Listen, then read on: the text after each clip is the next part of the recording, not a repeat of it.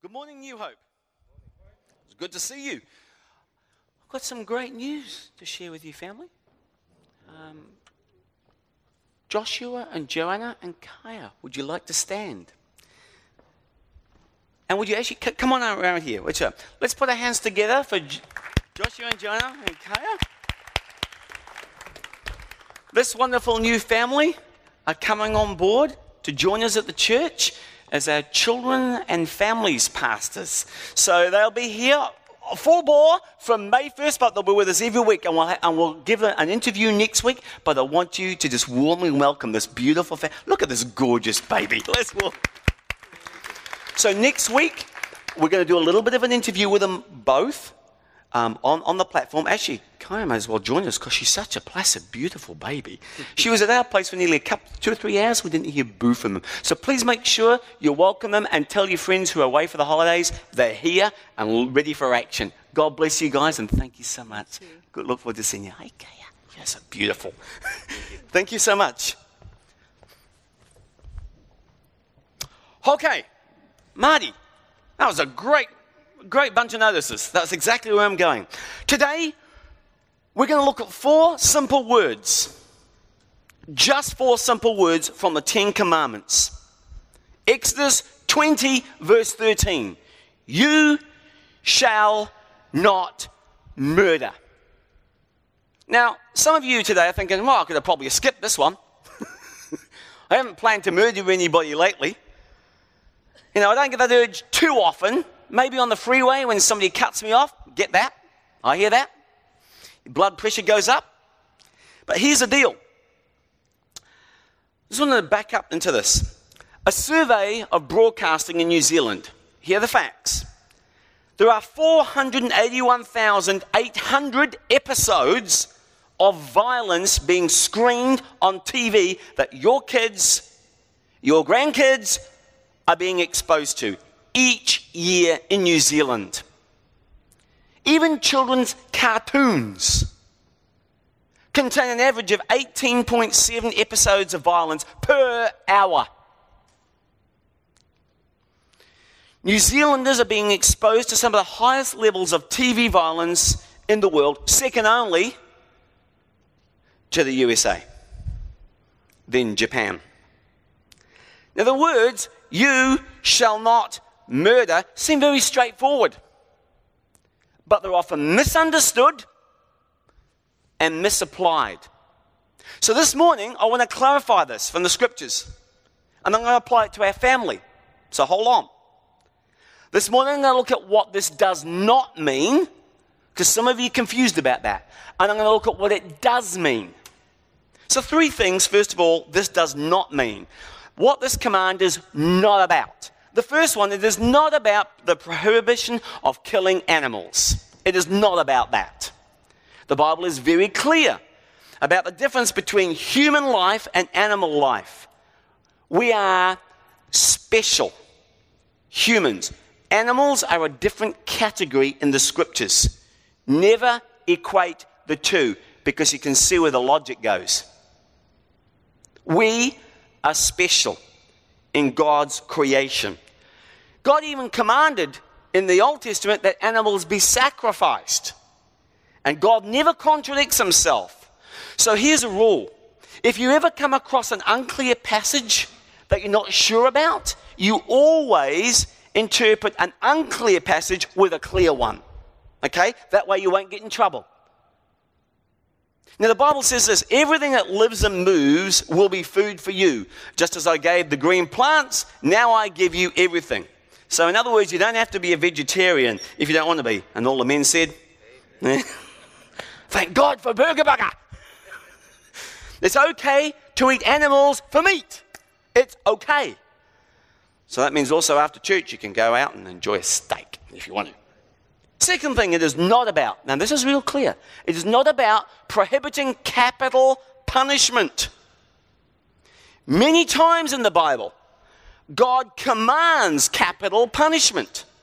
I know it's not politically correct, but you know, you guys who are my family know, I'm not interested in being politically correct, I'm interested in being biblically correct. It is not prohibiting capital punishment. For certain crimes, He says, that is worthy of the death penalty. You go read that. If you don't agree with it, you better cut it out of your Bible and talk to God, because he wrote it. It says, anyone who commits murder shall be put to death. The principle is this, a life for a life. The Bible also says something very interesting. I want you to reflect on this as we're going through this. Where the laws are weak, the people run unrestrained. Where the laws are weak. Another verse says, where justice is delayed. So if you do something and it takes you twenty years to be convicted because of appeal after appeal after appeal, it's a, it's a mockery of the system. Anyone who commits murder shall be put to death. The principle is a life for life. Now this is very clear. God says that there are some things, some things, like murder, that demand a pe- uh, death penalty. And so to maintain order in our society, God has delegated some authority to governments. The Bible says that God allows human governments to be set up to maintain law and order and to punish wrongdoers, including capital punishment. Notice this verse. The government is there to serve God for your benefit. They carry out God's revenge by punishing wrongdoers. And I love the um, N I V version. It says, they are agents of justice. God is a God of justice. By the way, there is no perfect government in the world, like there's no perfect person. No one is right in everything they do, but God does want justice in our homes, in our governments, and in this world. Now, the third thing it is not prohibiting, which again, some on the liberal fringe get confused about. It is not prohibiting going to war. I did a message some time ago when my country went into the Gulf War. And to fight. There is, I did the message, it was called, um, when is it right to fight? There are times when you have to stand up and be counted. Some people have got this crazy notion, well, I just, you know, leave it all to God. Well, actually, God, sometimes you get rid of it. Sometimes, Jesus even said, go buy a sword. You read that. Sometimes he says, don't take a sword. Sometimes he says, do. What was it for? It wasn't for having a shave. All right. The, the point is this, there are some things worth dying for. One of those, and I've given an illustration many times, is somebody came into my house and was after my wife and the family, they're going to have to go through me. And let me tell you, they're going to die before my family do. My part of my job as a husband is a protector and a father, a protector. Anybody that says, no, I'll lie down, come and take them out, you're mad on the authority of God's word. You stand up and protect your own family. You provide for them protection. Even if that is giving your life for them, you give it. Because that is your God-given responsibility. Pretty strong, eh? There are some things worth fighting for. Some things like to preserve freedom. Imagine, I don't know, ISIS, something coming onto our shores. There's no way. I'll be out there with the rest of them, defending for our children and women, preserving our freedom. There's a, a right to fight to defend the innocent, innocent people, people who can't help themselves. Don't walk away and say, oh, none of my business. Seem to remember a parable about that. Something about a Samaritan, and a good one. He didn't just walk on by. All the other guys did, all the religious guys did, but this guy didn't. He stopped. And you can, it's worth fighting to stop the spread of evil. Now there's a very well-known but highly misquoted, the only thing necessary for evil to triumph is that for good men to do nothing. And by the way, it wasn't Edmund Burke who said that. For those of you O C D, you can go check that out. Maybe you're wondering, how in the world does do not murder apply to my family? Because I don't have any murders in my family. There's a particular relation I'd like to kill. I get that. But here it goes. How does this, because this is on strengthening families, right? So let's take a look at this. How does this command apply to my family? Well, when you think about it, the very first murder happened in a family. Cain killed his brother. And today I observe that most violent crimes occur between family members. Sad. So what is God saying when he says don't murder? How does this relate to my family? Well, here's the deal. If you're a Christian, you will stand for life.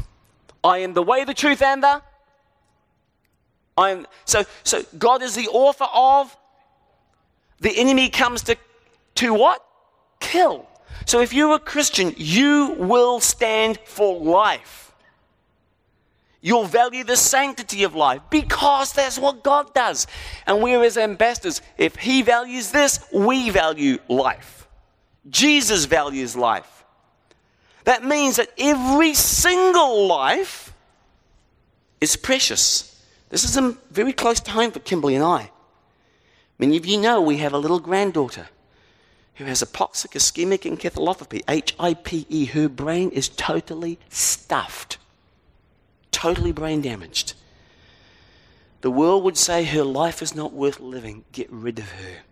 They have said that.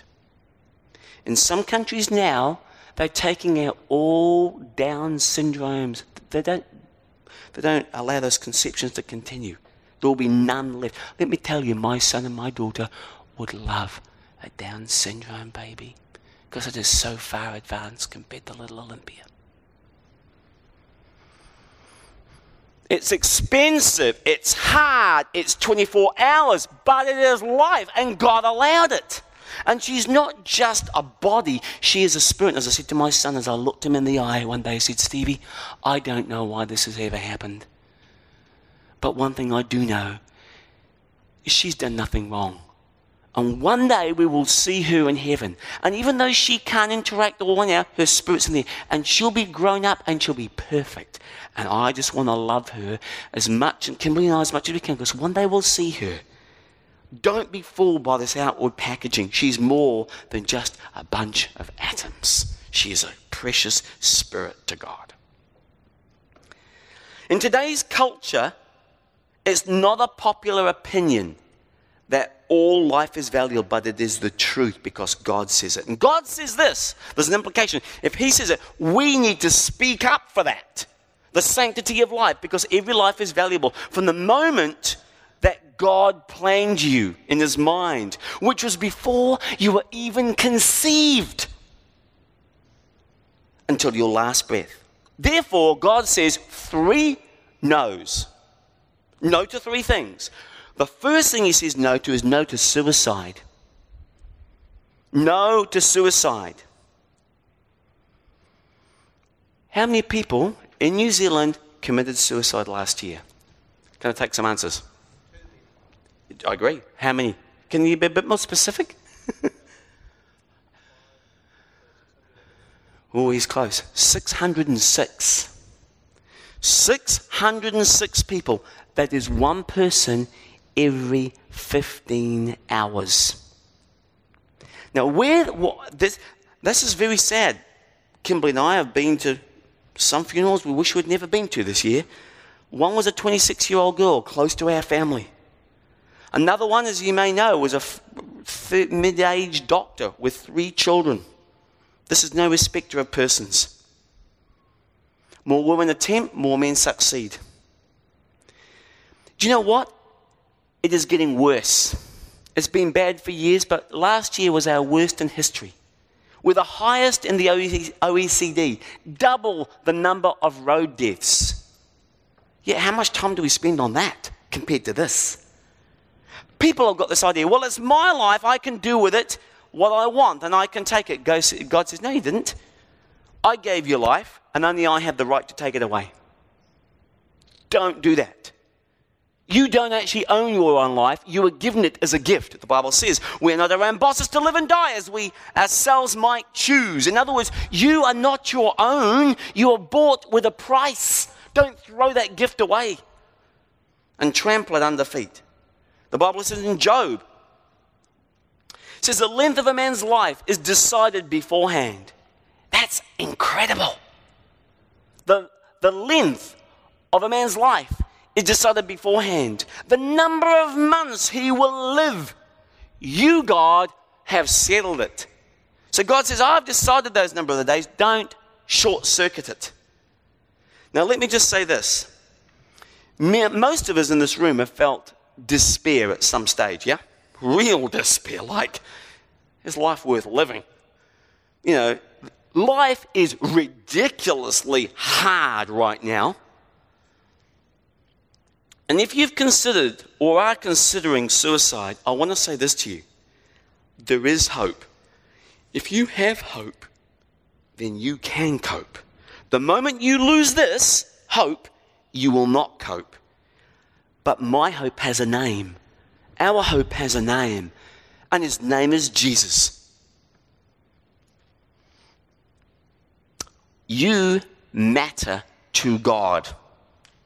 And God made you for a purpose. And he cares about you, and he will help you out of your despair. I have been there. You may not think that today. How would you know what I'm going through? Oh, one day you should have a coffee with me. I've been there. Those thoughts have gone through my mind. You know what I found though? You can go down to Eastern Beach and you can walk up and down there.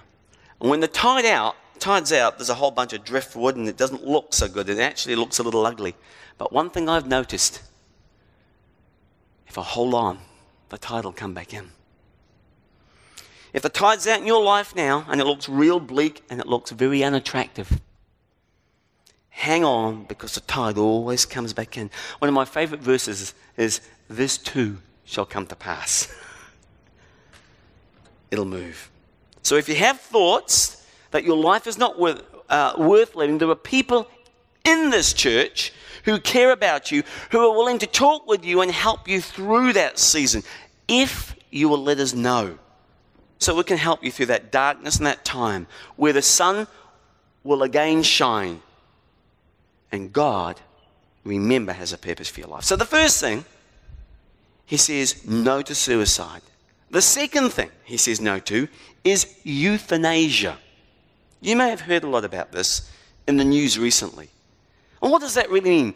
By the way, it is a very slippery slope. If anybody tries to persuade you it's okay and there are reasons, my wife and I have spent quite a lot of time looking at this because there's a lot of seductive arguments. Be very, very, very, very careful. It is an extremely slippery slope. This means, euthanasia means causing the death. Actively causing the death of somebody because it's inconvenient. One thing, don't want to look after my mum anymore. She's using all our inheritance up. Let's just get her to sign off and we're done. No hassle for me, more money in the bank. Let me tell you, that is not far from wrong. Many of you know that in Holland, this is where this epicenter of this was.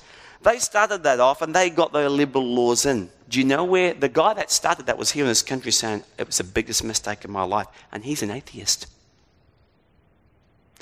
Because what's happened is you get to things like involuntary euthanasia.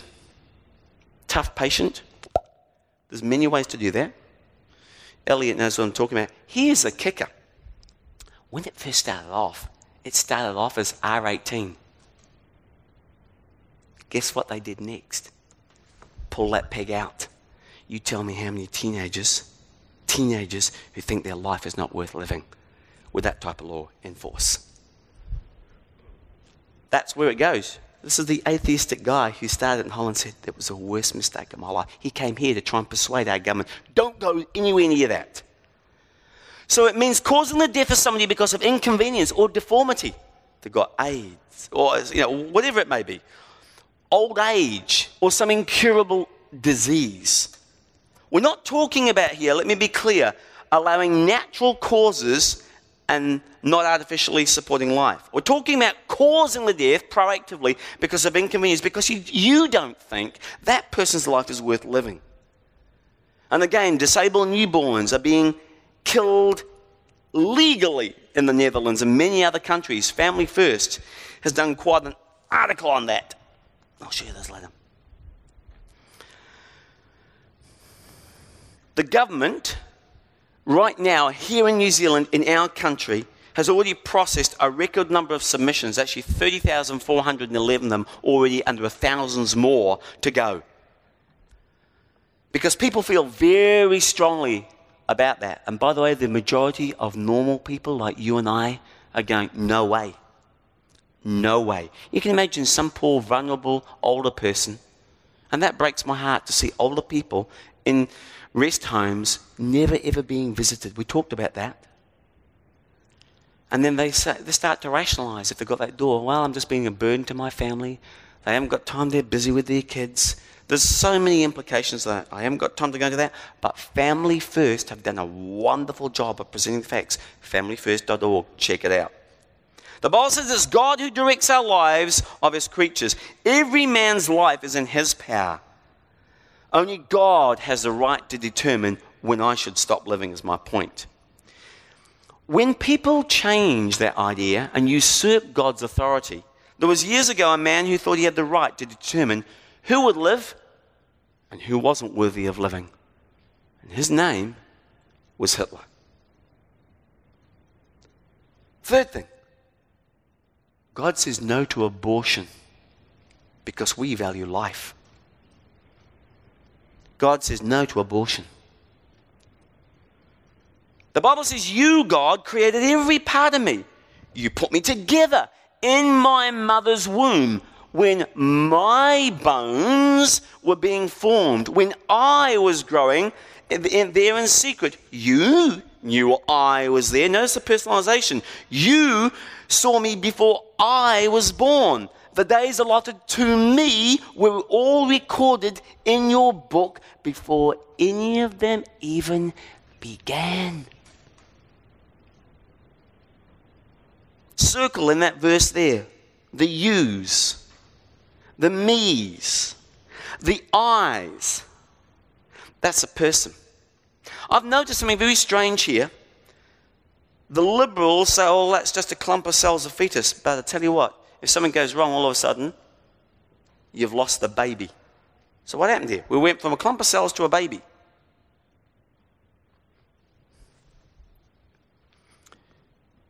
God knows you, that verse shows you there. He knows your personality before you're even born. Friends, it is not a bunch of atoms. It's talking about a person. It's talking about you because, number one, you have a soul, and that is created at the moment of conception. The Bible tells us to speak up to those, for those who cannot speak up for themselves. If anybody cannot speak up for themselves, it is the unborn.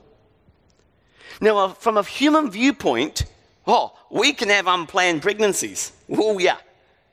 But there are no accidental conceptions with God.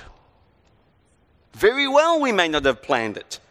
Or maybe it came even as a result of evil, which are very, very, very, very, very few. There may be illegitimate parents, but there are no illegitimate children. God is saying, I planned you. And he knew the number of days that the baby was allotted before it was even born. And God has a plan for every one of those. Now, if all of our days were numbered before I was born, then abortion is the ultimate short-circuiting of God's plan. Now, I want to show you a few facts here. In New Zealand, there are twelve thousand eight hundred thirty-two abortions per annum, which means thirty-five a day are actively, deliberately killed. thirty-five a day. Imagine if we had road deaths of thirty-five a day, every day, three hundred sixty-five days a year. There'd be a, a blooming national outcry. twenty percent of all pregnancies end in abortion, all known pregnancies. twenty percent, that's one in five, right? Now let me put it in perspective here. Next one. That puts it in perspective. The blue is the abortions, twelve thousand eight hundred thirty-two.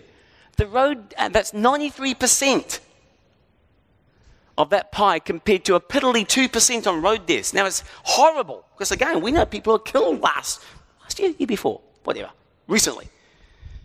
That's horrible. But let's get this in perspective, guys. Abortions are huge. That's the correct factual perspective taken straight from the stats department. In fact, this next part's going to blow you away. Since May of nineteen seventy-four, when what happened in New Zealand, in Epsom? Yeah, and the Epsom Abortion Centre opened. until the end of December two thousand seventeen, more than five hundred thirty-six thousand Kiwis are missing. They will be here today if they had not been aborted.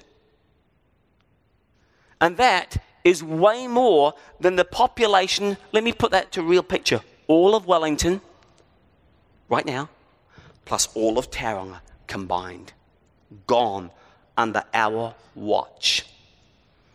Did that even register on your radar? Because as Christians, we stand for life, not death. For life. That's way more than all the accidents put together, et cetera. And by the way, F Y I, I checked these facts. ninety-eight percent of abortions do not happen because of rape or incest. So don't ever use that argument. If anybody finds out that, that, that that's a complete red herring. Most of it, ha- or, by the way, that the life of a mother is at stake. That is a legitimate issue. Because we're for life. But ninety-eight percent of them happen simply because the mother came to the conclusion it was inconvenient. She may have been pressured, and that's awful that she was pressured. Or it's not, it doesn't fit my lifestyle at this moment. But let me make it perfectly clear. God says that abortion is wrong. Now, the good news is, abortion is not the unforgivable sin. That is the good news. And you and we can repent of that like any other sin, and God will forgive. Let me go back to give you some perspective on that. Did you know that the Bible that you hold in your hands was largely written by three murderers? Think about that. Who would they be? Mister Moses. Mister Moses, getting ready to defend somebody, got a little bit carried away and smacked that Egyptian, remember him? And then we've got David. And then we've got Paul. Who did Paul kill? Stephen, absolutely. All three took life of another person. Yet they confessed their sin, they came to God, and they were forgiven. And then God went on and said, because you brought it to me, you've confessed your sin, I'm going to move you forward, and I'm going to use you in a great way. That is the message of grace. That's the message of grace. It doesn't matter how much, what's happened in the past, where you've been, but what matters is where your feet are heading and the direction you are heading today. So you matter to God, and your conception and your birth were not an accident. He made you and planned you. And He wants you to know Him. And He wants you to know that He loves you. And He wants you in His family. When you get to know your Heavenly Father, what happens is your life takes on a new meaning and significance. Because before, your only other option was it was random, meaningless, and purposeless. That's the atheistic way of seeing this world. Because random, there is nothing, no mind behind all of this. We say, that's not right. The evidence shows us that we are created for a purpose and we're finely tuned. The Bible says that we've all made mistakes, every one of us, and we've all sinned. That means me, that means you, that means everybody. We've all done things that we've regretted. But the good news is that God says He can bring good even out of bad choices. Oh boy, yeah. Even out of dumb choices, dumb decisions. God doesn't cause evil. A lot of it we bring on ourselves. A lot of it other people cause in our lives. But God does not cause evil. But I'll tell you what, He's the only one, the only one that can bring good out of bad. The only one. And in Him is hope. If you will give Him the pieces of your life. You can try and hang on and do the best you can, but ultimately you will not make that without Him. He's the only one that can lastingly give your life meaning, significance, and bring beauty out of ashes. Ashes means things burnt to the ground. There's nothing left. But God specializes in bringing beauty out of ashes. If you'll give him those pieces, he will put them together and give you inner peace. Give him the pieces and he will give you inner peace. Let's pray.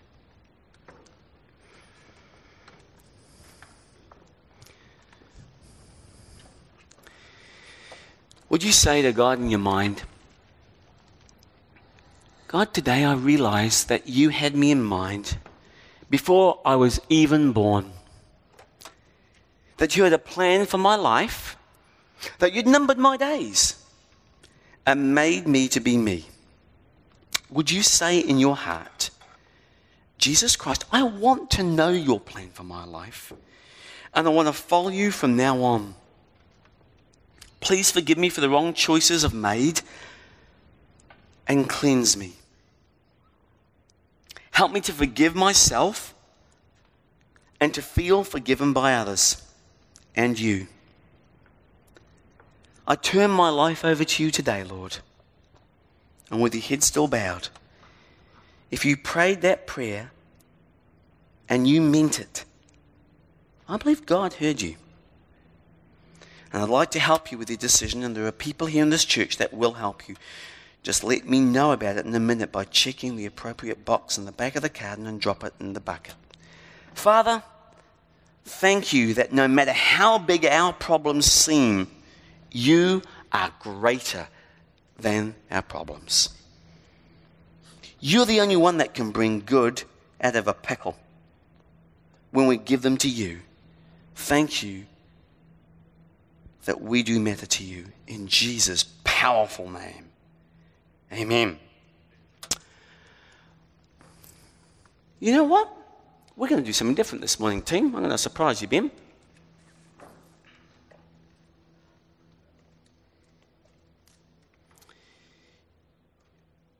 You two rows. You back two rows. You two back two rows. Two rows.